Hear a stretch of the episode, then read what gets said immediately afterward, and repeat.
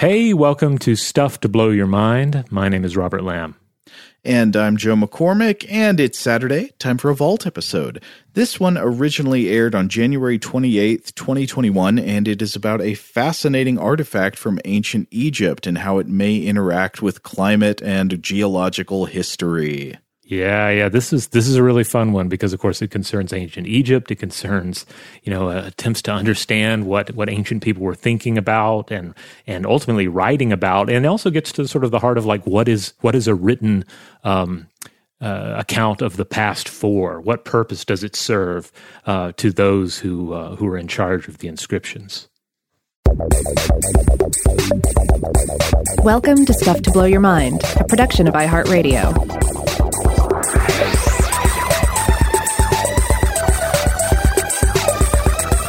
Hey, welcome to Stuff to Blow Your Mind. My name is Robert Lamb.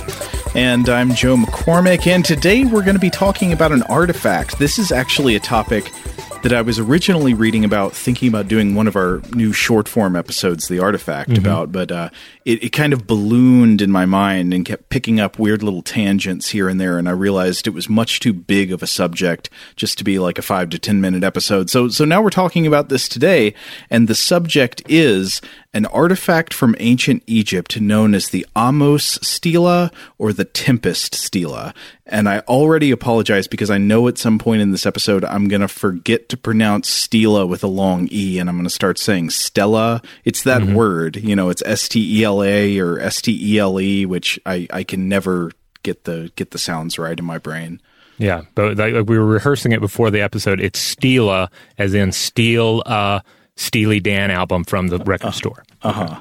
Uh, and there's some kind of uh, there's some kind of other word that's also steel or steely, S T E L E, which I can't figure out if it's totally interchangeable with stela or just mostly interchangeable. Anyway, we're not going to deal with that in this episode for, because we're only concerned with one primary stela here, and it's this Ahmose stela or Tempest stela.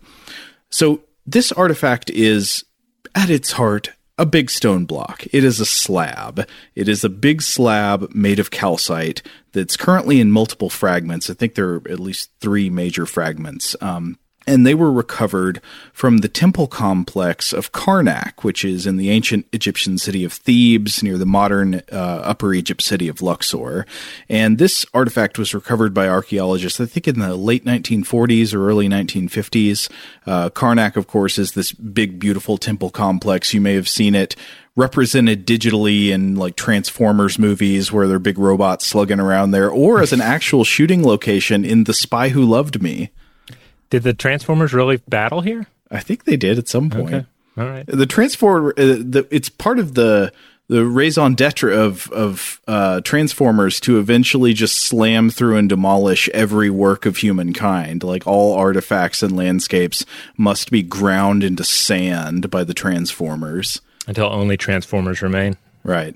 Okay. Just a, a barren, featureless Earth that's completely smooth, but with transformers, with with Mack trucks and, and uh, jeeps and stuff. But anyway, what's the deal with this slab, the Tempest Stela? It, it originally stood about 1.8 meters tall, so about six feet tall, and it bears an inscription text that was copied on both sides in these horizontal lines, but it also has some imagery at the top. So to quote from uh, one of the papers that we're going to be referencing today. I think the, this description comes from this first paper that was published by uh, Karen Polinger Foster, Robert K. Ritner, and Benjamin R. Foster in the Journal of Near Eastern Studies in 1996. Quote, Above the horizontal body of each text is a lunette with two addorsed scenes and brief vertical labels.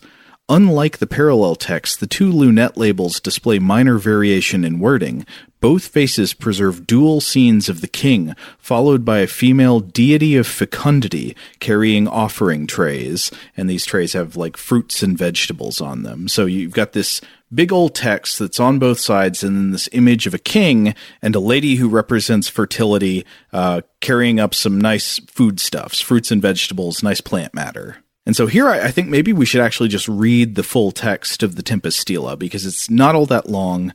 Uh, and this is something that I personally really love. Maybe, other people aren't as interested in it as I am, but it just reading the text of of texts that are this old, like these ancient Egyptian inscriptions, really does kind of put me in an altered state of consciousness. You know, it's like uh, I, I feel like I'm inhabiting a mind that is so separated from me by time and culture that it's a little bit creepy.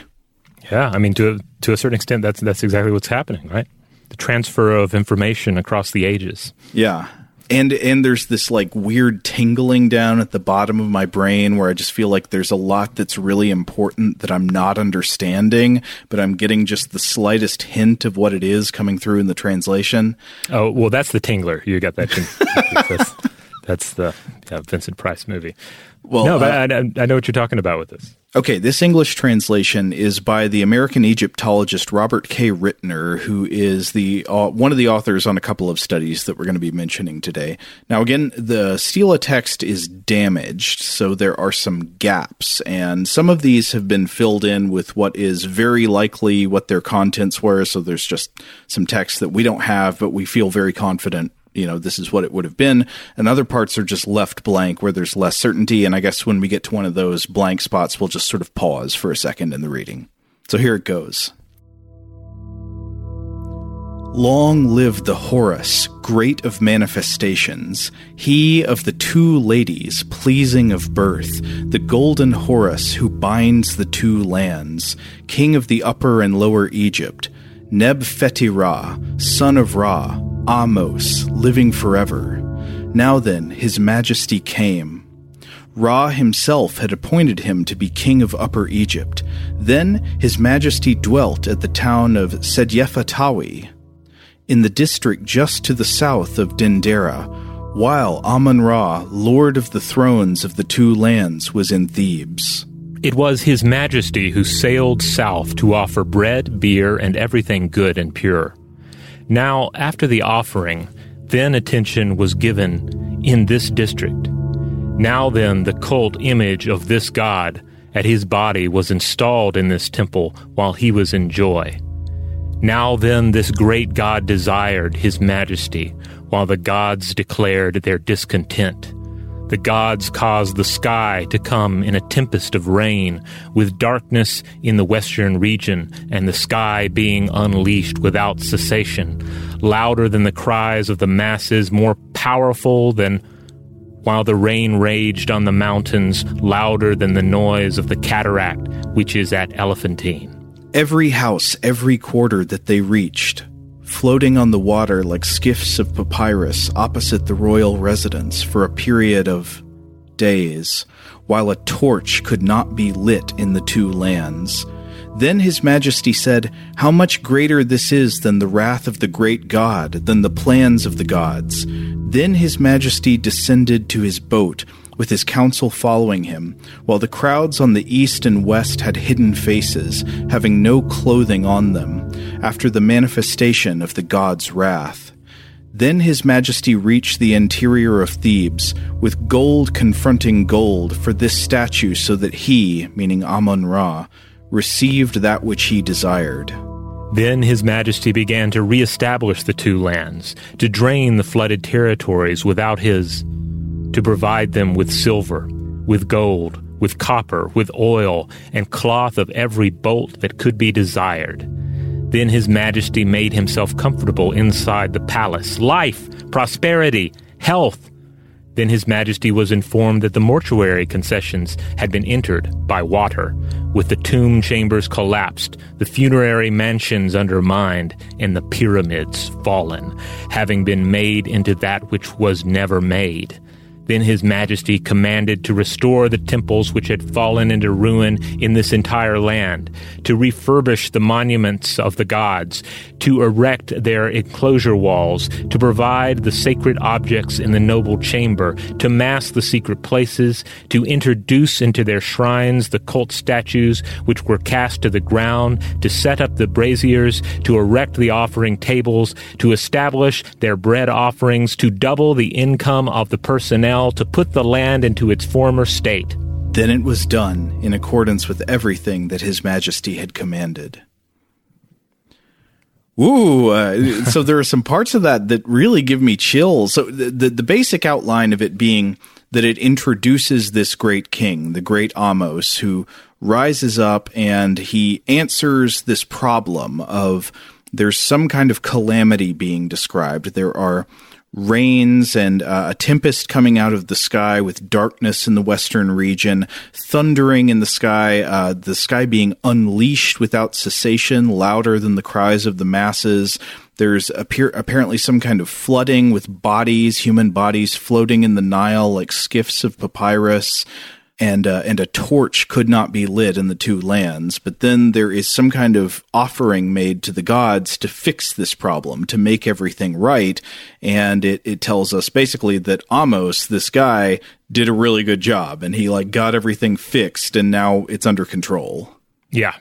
So it's uh yeah so it's so again yeah it's a story of a disaster occurring and then government responding to that disaster.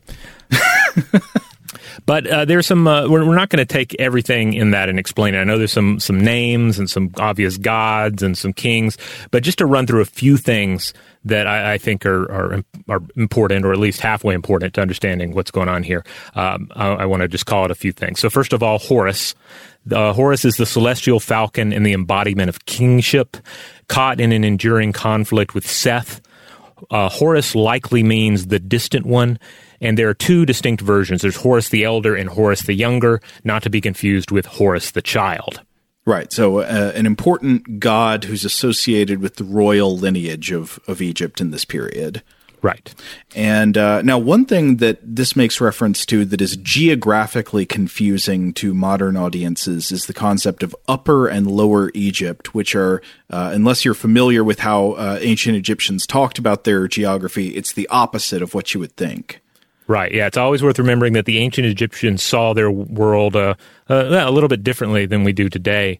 Um, and not to say they saw the world upside down, they just saw it from their point of view.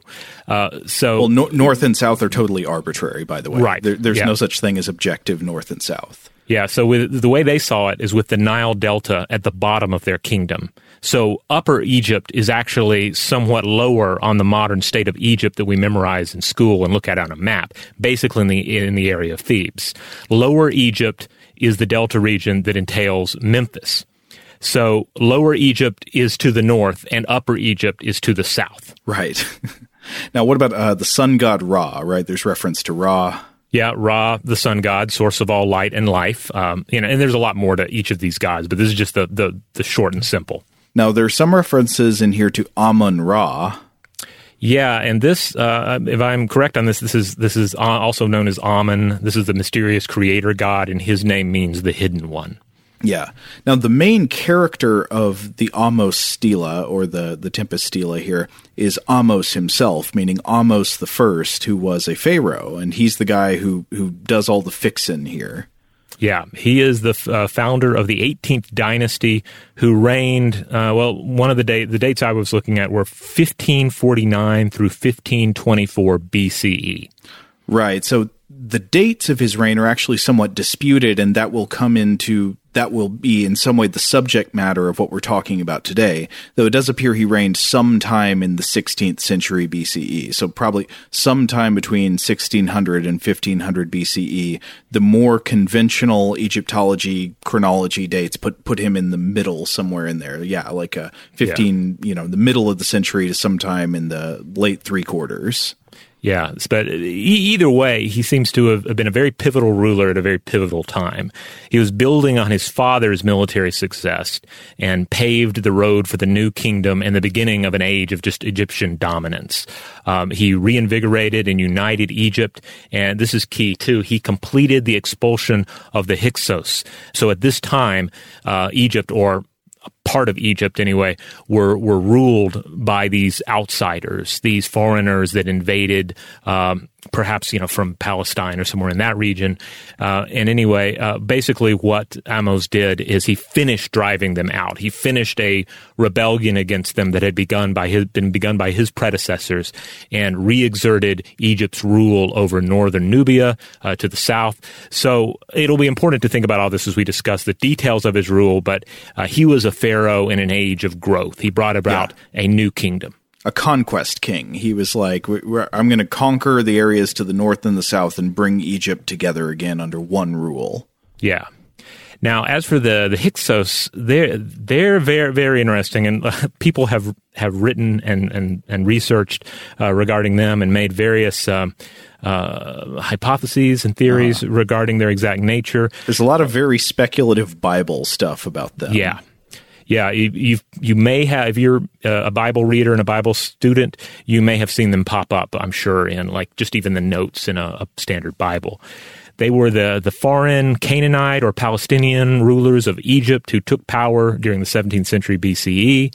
They ruled Lower and Middle Egypt and established a capital mm-hmm. at Avaris, which was associated with the Egyptian god Seth or Set or Sutekh, which was in turn equated with the Palestinian god Baal. Uh, the Hyksos called themselves, themselves the sons of Ra, but one of them actually bore the name of Ra's nemesis, Apophis, the great crocodile or snake of chaos, which mm, is hmm. interesting. I, I, didn't know that. Yeah. Um, in uh, Geraldine Pinch's Egyptian mythology, she points out that the conflict of the time seems to have taken on mythological trappings as well as there are stories related to a quarrel between the followers of Horus, the Thebans, and the followers of Seth, the Hyksos. Hmm. And the word seems to be related to just foreign rulers. Uh, uh, I believe it's uh, Hekau Kasut, uh, rulers of foreign lands, and Hyksos is derived from this via the Greek. Okay, right. So Hyksos would not have been what they called themselves, but a sort of exonym applied by uh, the Egyptians or even maybe later Greek speaking Egyptians. Right, and of course, yeah. this is where it often gets interesting uh, with with ancient history when you're dealing with outsiders, right? Because mm-hmm. the outsiders are defined by those writing the history, not only in terms of what happened and you know what transpired, but but also like who they were. What were these people? Um, and so at times you've had people, uh, historians, come in and and try and figure it out, and and maybe come in with a bit of an agenda. Uh, first century Jewish historian Flavius Josephus translated this at the time. Again, this is first century uh, mm-hmm. CE um, as as Hyksos meaning king shepherds or captive shepherds. Hmm. And this was an attempt to establish historical evidence for the Jewish people in ancient Egypt. And this will come up again. Yeah, there there are a lot of um, I don't know h- historical religious apologetics where people try to invoke the Hyksos as um, somehow being descended from, uh, say, Joseph, like the story of Joseph in the book of Genesis coming mm-hmm. to Egypt and uh, serving the Pharaoh. Um, as someone who, uh, you know, listeners know that I'm a big fan of the Bible, especially at, you know, I, I, love the the books of the Torah and all that. So not to denigrate the story at all as a, as a wonderful uh, myth, but like I don't think there's much historical evidence that th- these tales are like actual history that would be linked to Egyptian chronology.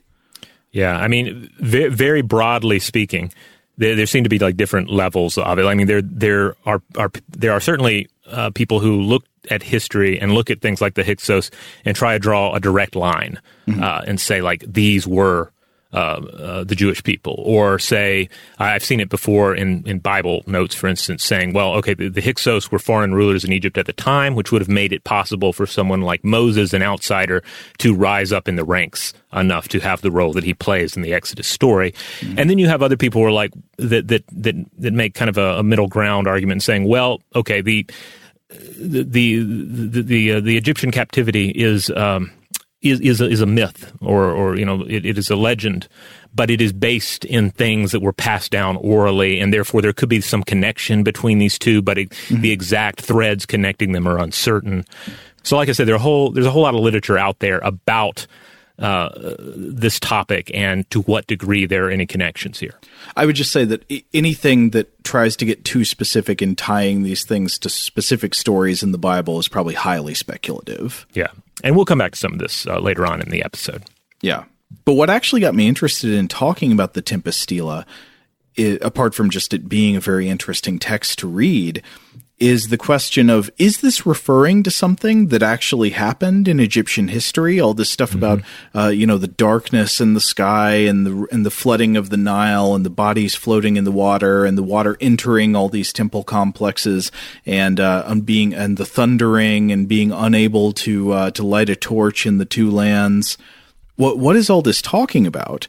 Um, and so th- this actually ties into a study uh, from 2014, actually, a couple of studies. The most recent one, I think, was from 2014 in the Journal of Near Eastern Studies that I was reading about that, that made an interesting connection between the events described in this text and a possible actual geological cause. Or is this text, as it's been more traditionally interpreted, referring to either some kind of natural event that is more, uh, I don't know, more regular and, and less extreme, or is it referring to something in a, in a metaphorical sense, or telling a kind of uh, fictional narrative to hype up this first ruler of the 18th dynasty? Yeah, some have have have, have made that argument that uh, that it may be a metaphor. The storm itself may be a metaphor for Hyksos oppression. Um, Ian Shaw writes about this in the Oxford History of Ancient Egypt, suggesting that it might have served as, quote, an official explanation for the impoverishment of the Theban region and, more importantly, Ahmose's role in restoring the riches of the Karnak temple and its god.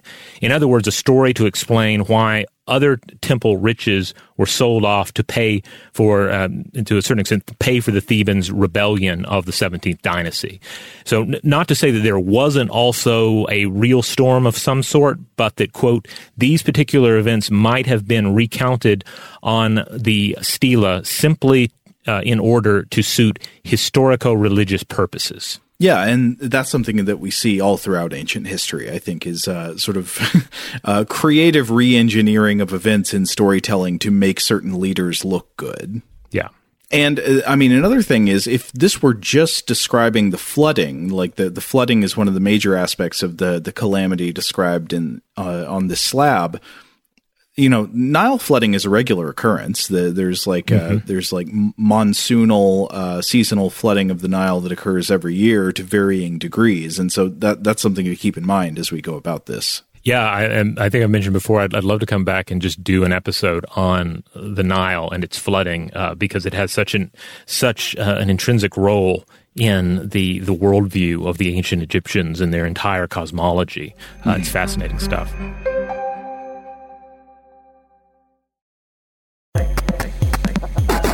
Okay, but so to come into this possible, or at least the hypothetical geological connection that we're exploring today, uh, we need to travel north of Egypt. We need to go up into the Mediterranean to a place that's now known as Santorini, but has also gone by the name of Thera. Now, you may have seen that uh, spelled T H E R A, and I have always said Terra when say when saying that, but it's actually mm-hmm. apparently Thera. Okay.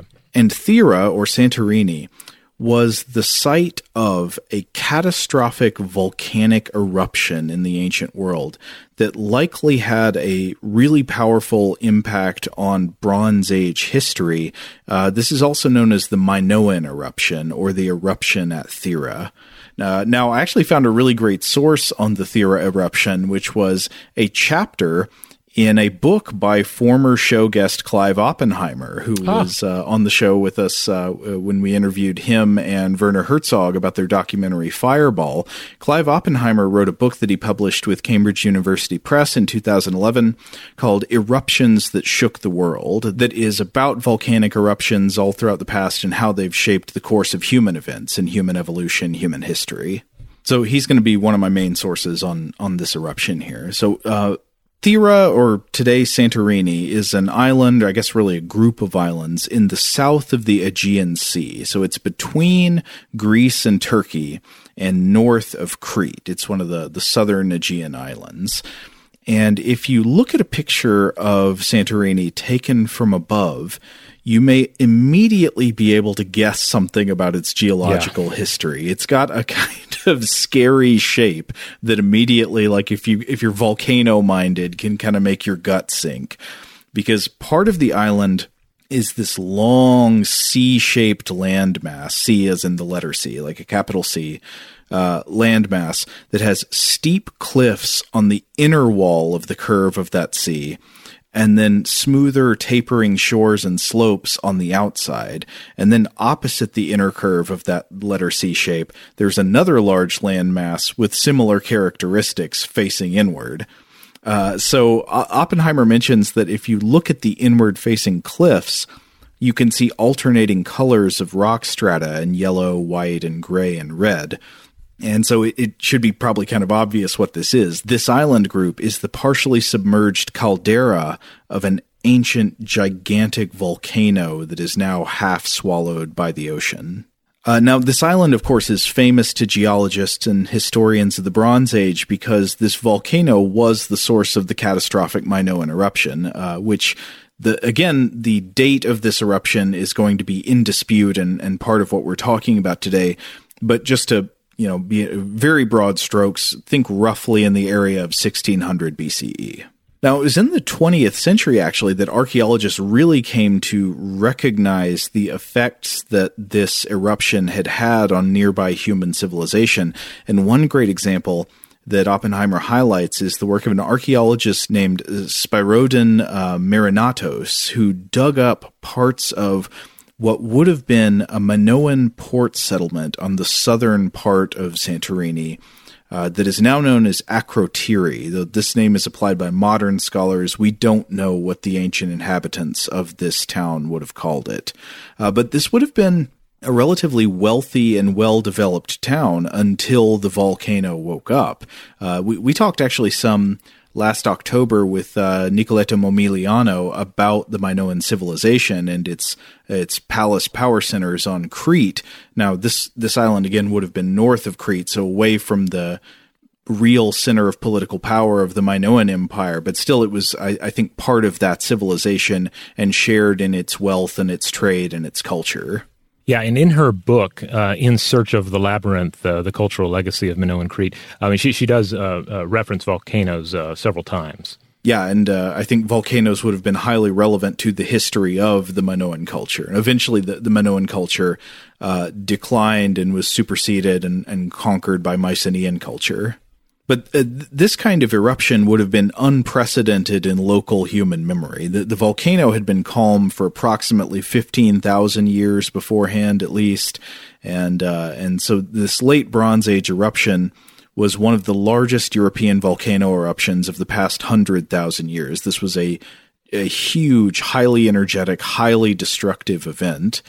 Um, and it's interesting actually looking at what's left behind in this particular settlement on Santorini, the place now known as Akrotiri. I was reading about it a bit in uh, this uh, the, one of the first of two papers involving Robert K. Ritner that we're going to be looking at today. This was the one by uh, Foster, Ritner, and Foster from 1996 in the Journal of Near Eastern Studies called Text Storms and the Thera Eruption.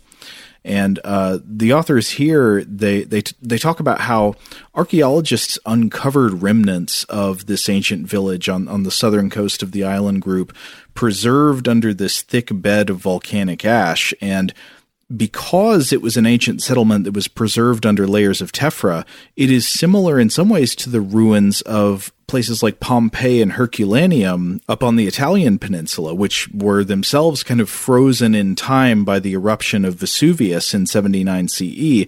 In a similar way, we see this settlement frozen in time. It was rapidly buried by volcanic ash, and there are lots of artifacts and features that were very well preserved, including some extremely beautiful original frescoes and paintings that uh, I would really recommend looking up. Looking up the paintings from Thera. Um, and and the frescoes there. There are some that are these large sort of tableaus or landscape scenes that show like a port city with boats moving to and fro uh, and mm-hmm. a background of these colorful colorful buildings and hills full of wild animals and plants and there was even for a brief tangent there was even this w- really interesting mystery about the art there that i came across that was uh, one painting at akrotiri showing monkeys these mm. blue monkeys that appear to be similar to a species that uh, would not have been native to the Aegean, but would have been native either to uh, to Africa or to India, which is, I think, often taken as a sign of the kind of often surprising level of trade and interconnectedness in the ancient world that either live specimens of these monkeys or artistic depictions of these monkeys were being taken back and forth from far and wide around the world. That's impressive. I mean, either way, once exposed to monkeys, one cannot help but create art about monkeys. Yes. Maybe one day we should just come back and, and devote a whole thing to the blue monkeys controversy. Is it, what kind of monkeys are these? Where did these images come from? Uh, and so forth. I, I, I don't know. I, I found this very interesting, but maybe we should just get back to the eruption for now. Okay. Now, uh, Oppenheimer, in writing about the eruption of Thera, uh, he he says that the eruption seems to have been preceded by an earthquake or maybe series of earthquakes that that damaged the local infrastructure. In fact, it looks from the remains of this settlement like the locals had not finished up cleaning the debris and the damage from the earthquake at the time the town was buried under tephra from the eruption. So it seems very likely that these things are related.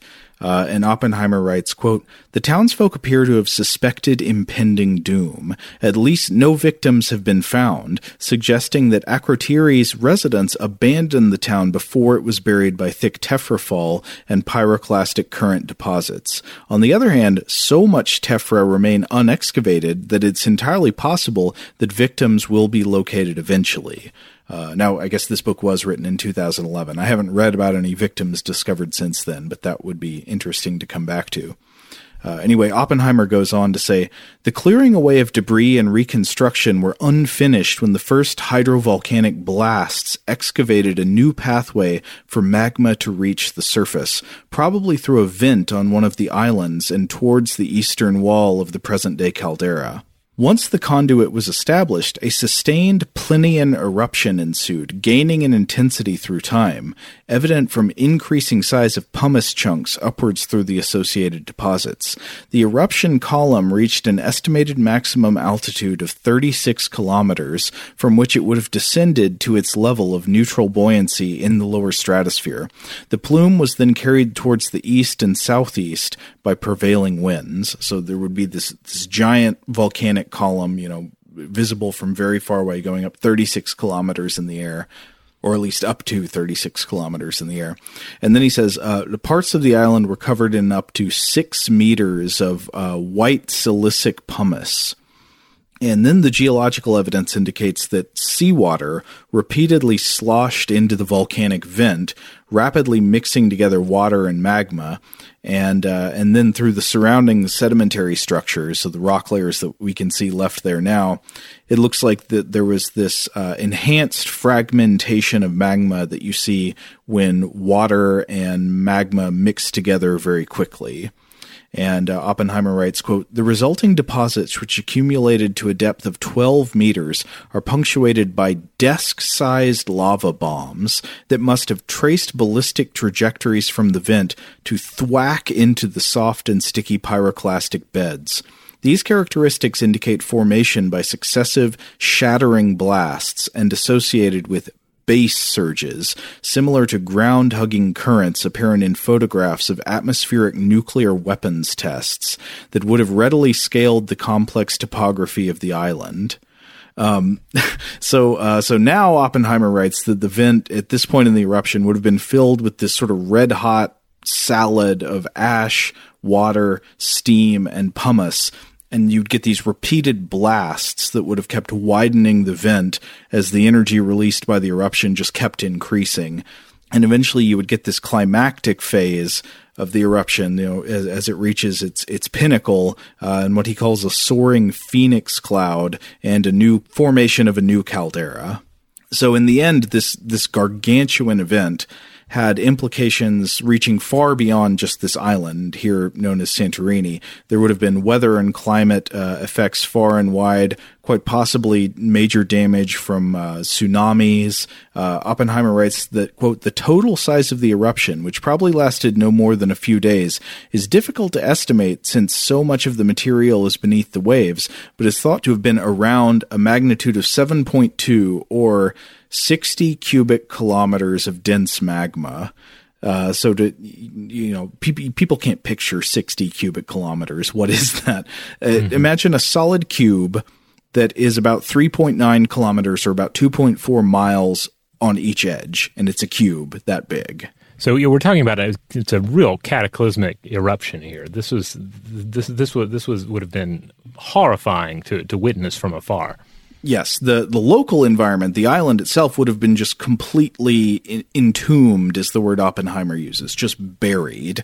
And then Minoan Tephra goes far, far away, like it's been found as far away as the Black Sea, indicating um, you know uh, what uh, Oppenheimer says is a, a, fallout area bigger than two million square kilometers, which he says is equivalent to about the size of Mexico. So wow. a gigantic radius of of effect. If you're trying to picture on the map it affecting areas beyond in the Black Sea, the Black Sea is on the other side of Turkey from the Aegean, so it is huge. But then, interestingly, Oppenheimer brings up one of the issues that is most debated with respect to the Minoan eruption, which is what was its exact date? It seems like the kind of thing that you should be able to tell, right? You know, we, we know exactly what day this occurred, but it's harder than you might think. We know it was roughly 3,500 years ago, but what year exactly?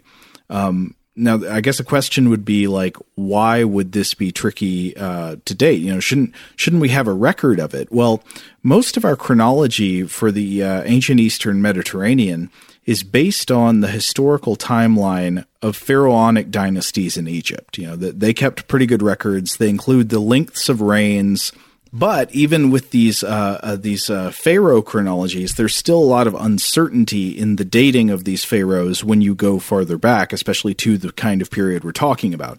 You know, if you get into like the the period of the Roman Empire or something, uh, then dates are really solid. We just know what year things happened. But if you mm-hmm. go a thousand years, fifteen hundred years back before that, uh, throughout much of the Eastern Mediterranean, there's way more room for questioning and error because there are fewer written records. Those records are less correlated with objectively dated other things. So there's just there there are a lot of question marks.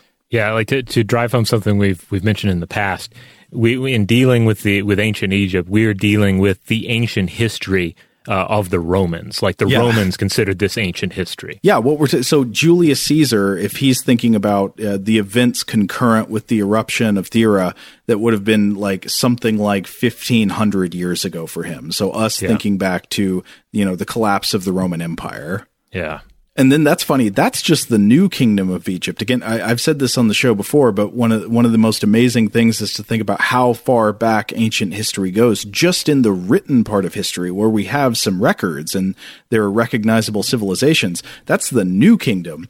To yeah. the ancient Romans, the old kingdom of Egypt would have been more ancient to them than the Romans were to us. Yeah, and that that's just always mind-boggling to think about. I, I love that. Yeah. But anyway, so so we get to these dating issues. Um, now I, am going to try to avoid getting too technical about the dating because, like, you know, arguing about uh, you know how many decades in this direction or that direction uh, you date an event can get a little bit uh, wearisome i think if you if you don't have a lot of other history knowledge to sort of orient around that. But to give you the short version the standard view for some time at least according to oppenheimer is that the minoan eruption took place sometime around 1520 to 1500 BCE but there has recently been radiocarbon dating and other types of uh, evidence that, if correct, would place the eruption like a hundred years earlier. So, just one example is a study that I was reading about from 2006, published in the journal Science by Friedrich et al., that was radiocarbon dating of a branch from an olive tree that was buried alive in Tephra on Santorini uh, and so the, the branches would have been they were preserved in their life position. You know, this was not a dead tree; this was still living when it got put under the ash. And that evidence, the evidence from that radiocarbon dating would put the eruption in the late 17th century BCE. So, like sometime around 1600 to 1627 or so. And of course, the authors of this radiocarbon dating say, uh, whoops, the one problem here is this is not consistent with the eruption date as it, uh, as it's assumed by many archaeologists, especially based on the, the chronology of pharaohs in the New Kingdom of Egypt. It doesn't really match up. So maybe there's something wrong with our date, or maybe there's something wrong with that chronology. Uh, now, it certainly is possible that the radiocarbon dates could be wrong. Oppenheimer, in his book, points out that there are uncertainties with the level of atmospheric carbon 14 right around this period. Uh, he says between 3,500 and 3,700 years ago for various atmospheric chemical reasons um, that make it a little bit harder than it might usually be to obtain accurate carbon dates for objects within this period. And there have been other attempts to date the eruption using, in fact, he's got a long section in his chapter, uh, if you ever want to check out the book, that's really interesting about using dendrochronology and the study of ancient trees in Turkey uh, to try to understand what might have been happening with the Thera eruption. Like there are these trees that show these sudden spurts of growth uh, at a time that might be signaled by the eruption of the volcano. And it's like, why would a volcano erupting make trees grow more? But it has to do with the local climate in Turkey that actually having a cooler summer, uh, if you're a tree in a hot, arid climate, a cooler summer could actually help you grow more than you would normally. Oh, fascinating. Now, to come back to something more parallel to what we were talking about with people trying to relate these events to the Bible, uh, one thing that I think is funny is that, uh, and Oppenheimer goes into this bit, many people have tried to link the Minoan eruption to the story of Atlantis told by Plato in the Timaeus dialogue. Uh, there are some obvious parallels, like it does tell of an island civilization that achieved great uh, prosperity but then sank into the sea amid earthquakes and fire and left behind a shoal of mud that made the sea in that region impassable. Uh, so you know uh, you can see some similarities, but I think it's it's important to keep in mind that this is one of the places where it's really easy for the pattern seeking brain to get overexcited because mm-hmm. the story of Atlantis was written more than a thousand years after the, the Thera eruption, probably like uh, 13 or 1400 years later. Uh, might not even have been intended to be taken as anything more than like an allegorical story to make a point. Uh, so I think any attempts to say, aha, Atlantis was Santorini that seems entirely speculative based on pretty weak inference. I don't think we can even be confident that that Atlantis was a place. Yes, but but Atlantis is one of those uh, one of those things that that people are always going to jump to conclusions with, and they're gonna they're gonna bend over backwards to try and fit Atlantis in with uh, with some sort of existing evidence or tale. And it's right up there with the aliens. Right.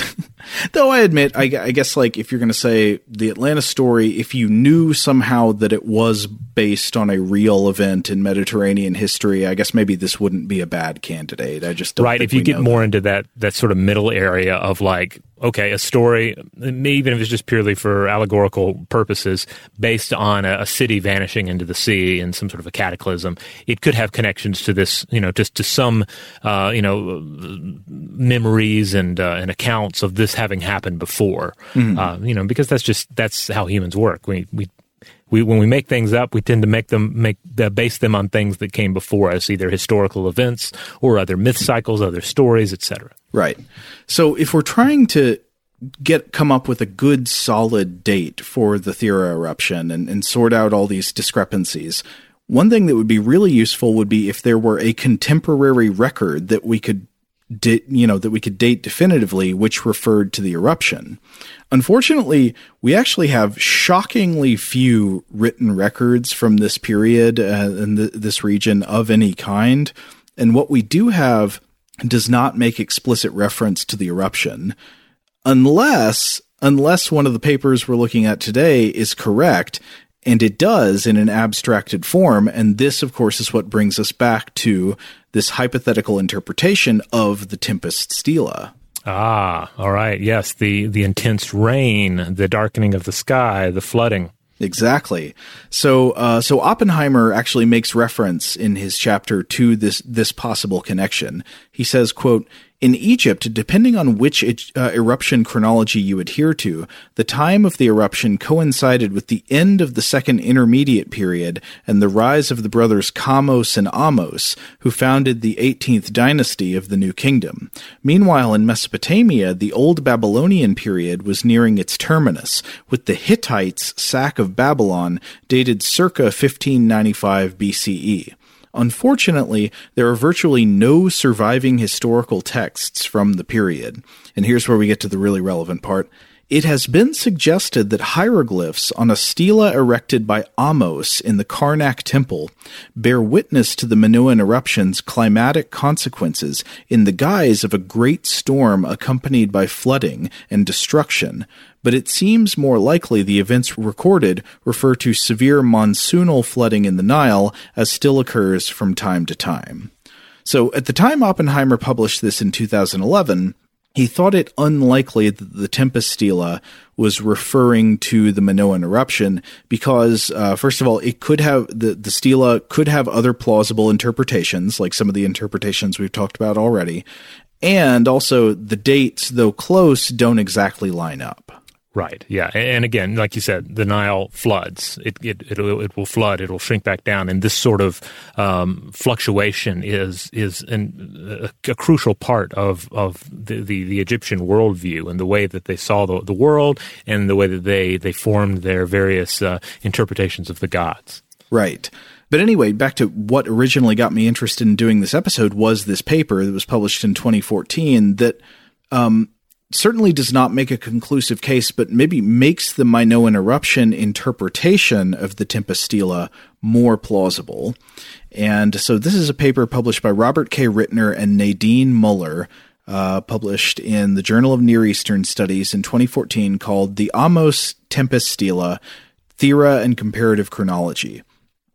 Uh, now, just to quickly refresh on the apocalyptic climatic lines from the Stela inscription, uh, at least the translation we read earlier, uh, it talks about, quote, the gods caused the sky to come in a tempest of rain, with darkness in the western region, and the sky being unleashed without cessation, louder than the cries of the masses, more powerful than something while the rain raged on the mountains louder than the noise of the cataract which is at Elephantine. Every house, every quarter that they reached, floating on the water like skiffs of papyrus opposite the royal residence for a period of days, while a torch could not be lit in the two lands.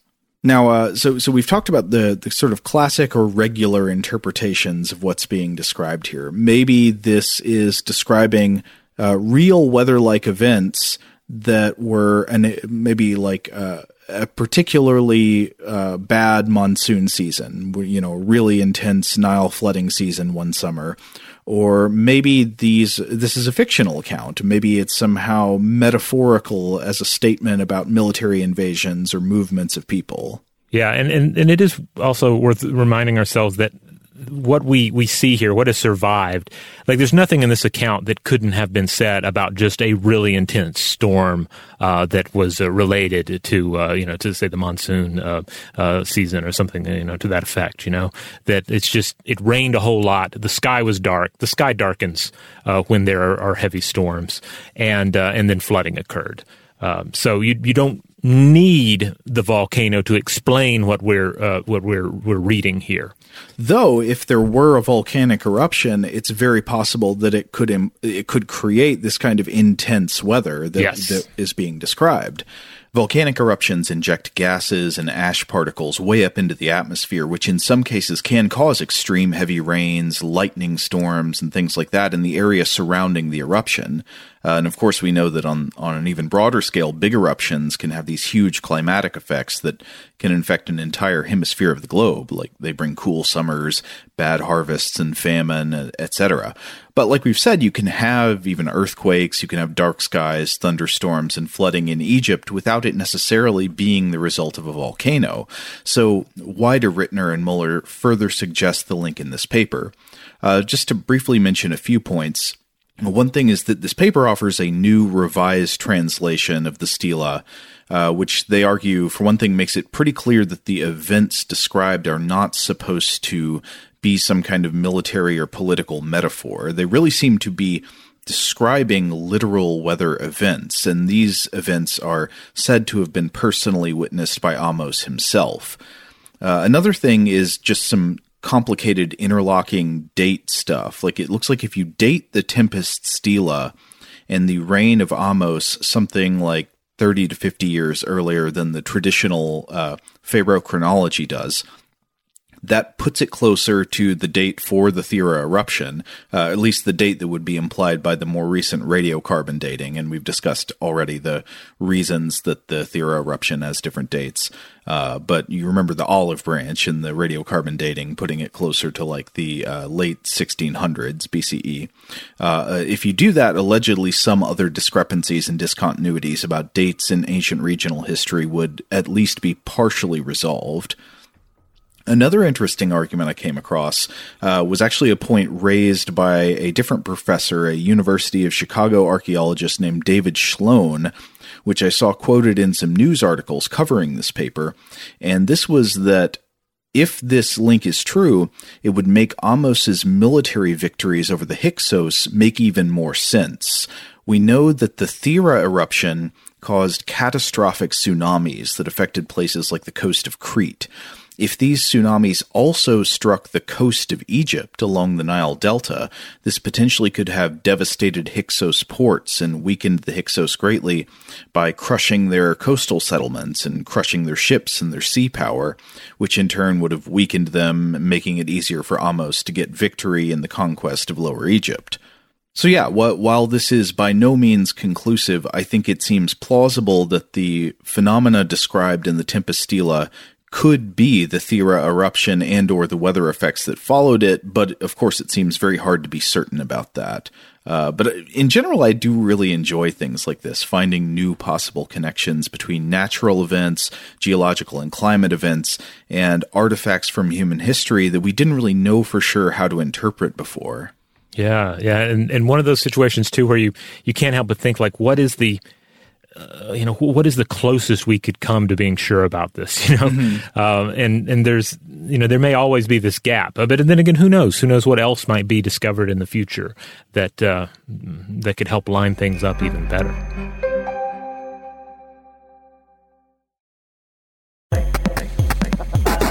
Now, I was poking around about this, and, and I figured it might be worth addressing something that I think is um, even with this the study we're talking about now. Like we said, is far from conclusive, but it like it makes some interesting arguments.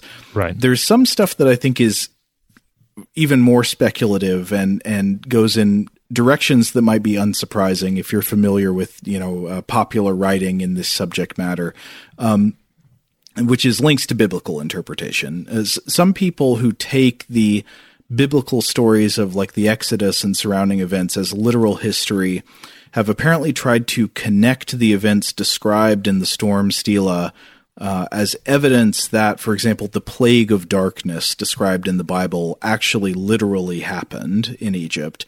Um, and I would just say, from my point of view, this type of reading of religious texts seems kind of misguided in several ways, but I guess it is not surprising. Yeah, and uh, yeah, again, we touched on uh, a little bit already uh, about this, uh, the, about the Hebrew Hyksos correlation, as I've seen it uh, referred uh, to. It's it's one of the usual suspects I've seen it referred to as in attempts to establish an historic record for the great antiquity of the Jewish people.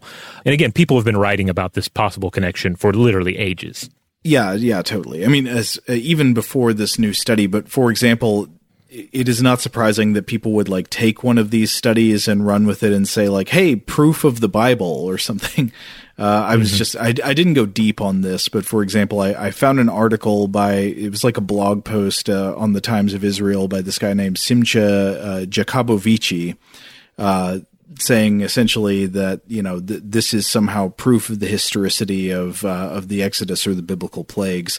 I think it goes without saying that this is not what the authors of the study are alleging. Yeah, uh, this Jacobovici uh, argument. Uh, I, I, this was referenced in a really interesting blog post that I read from George Athas, who teaches at Moore Theological College in Sydney, Australia.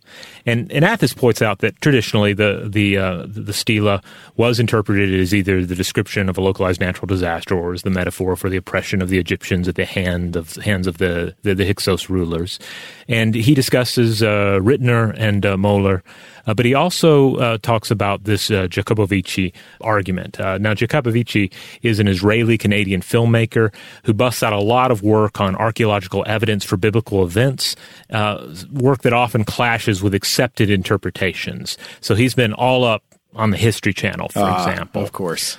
Uh, this is what Athas says, uh, writes, quote, Jacobovici asserts that this new interpretation proves the biblical Exodus because the natural disaster in the Tempest Stela describes matches up with the plague of darkness described in the Exodus narrative. Uh, Jacobovici claimed back in 2006 that this uh, stela was a key piece of evidence for finding the Exodus in the archaeological records of Egypt, and now he says, here is the final proof. Now, Athas goes on to say, no, in his opinion, there is no direct connection to be made here, no matter how much he himself would like to see such a firm connection. He's very, uh, you know, he, he, mentions this several times. Like he says, you know, I, I would love to see this proven true. I would love to find this connection, you know, uh, but this is not it. We can't jump to conclusions and, and, uh, you know, announce that it is, that is done, you know, and he presents several reasons why.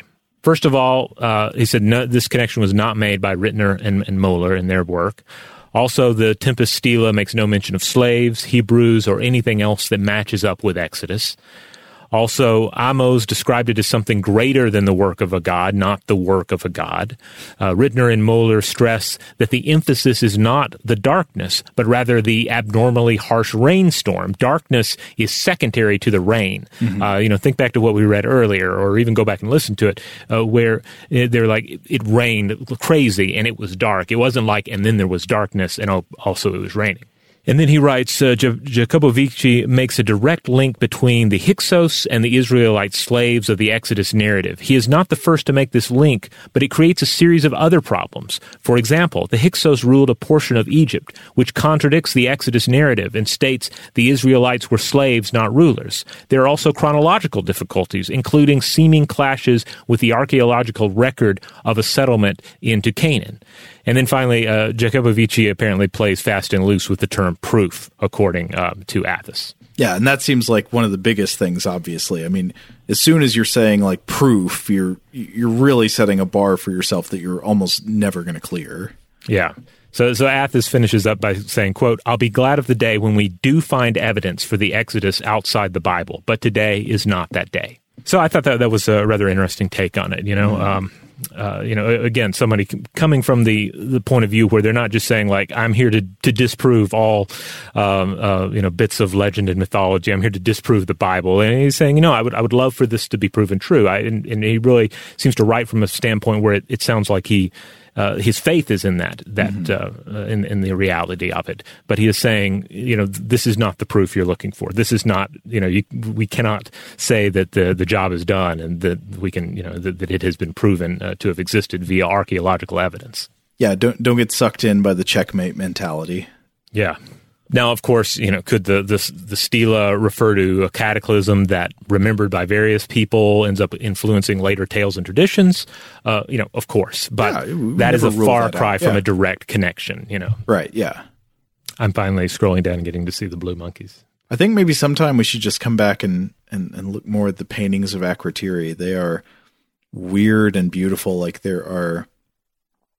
I don't know. I, I love the artistic st- style of them that give living beings these strange curves. Like there are these very uh, elongated S-shaped gazelles that look almost like something out of a I don't know abstract or uh, I don't know what the term would be. I'm not good at my art history. The impressionist or something like they're clearly representative. They are gazelles, but they have these uh, uh, ridiculously elongated, sort of tubular, curved bodies, and also yeah. uh, like humans. Like there's an image of these these two guys that look like they're boxing each other, but with these sort of curved S-shaped torsos. Yeah, yeah, it's um, it's fascinating to look at some of these images. I'm looking at the blue monkeys right now that you referenced earlier, mm-hmm. and um, I mean, aside from looking very much like monkeys, you know, there's a fluidity to the way that their uh, their bodies are illustrated here. You know that that certainly matches up with the actual movements, the actual bodies of these. So you know, this isn't one of those cases. As fascinating as I find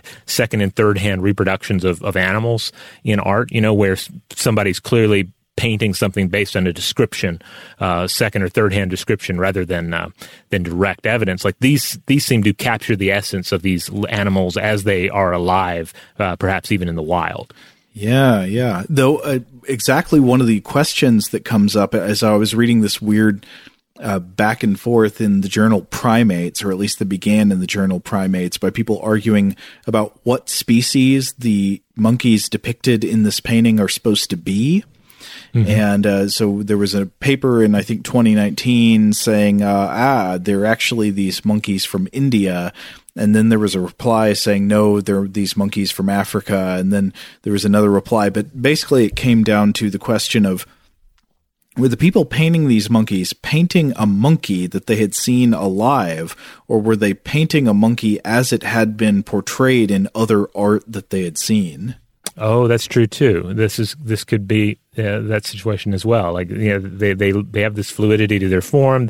They, they're caught in several poses that feel very appropriate and realistic for monkeys, but they could have been basing this on another work that that someone else had done for sure. Yeah, interesting. We'll have to come back to that. It is a whole mess of monkeys, though. They look like they're up to no good. There, there is also a sense of barrel of monkeys to it. You know, yeah. like uh, I don't want to, uh, to, to reduce them to that, but there is kind of a like a bunch of blue monkeys spilled on some tiles. You know, because um, the barrel of monkeys are good representations of the fluidity of the monkey's form and movement as well. Mm-hmm. I think maybe we need to call it. All right. We're going to go ahead and, uh, and, and finish this uh, stela right now, and go ahead and, uh, and and and and put it into the archives. But we'd love for anybody out there to uh, touch base with us on this. Have you have you uh, seen any of the places that we have? Uh, have you visited any of the places that we discussed here? Do you have any thoughts on uh, you know the connections, uh, possible connections between uh, uh, the Tempest Stela and and you know the, the cataclysmic eruptions and and, and, stories of, of, of legend and, and mythology? let us know. We'd love to hear from you there are all kinds of other interesting effects of the Minoan eruption that people have done studies on all over the place uh, about how they affected how it affected civilizations and and marks it left on the planet. So uh, yeah, if you got any, anything interesting along those lines to share with us, please do. All right. In the meantime, if you want more stuff to blow your mind, you know where to find it. The Stuff to Blow Your Mind feed. We have normal, regular core episodes of Stuff to Blow Your Mind on Tuesdays and Thursdays.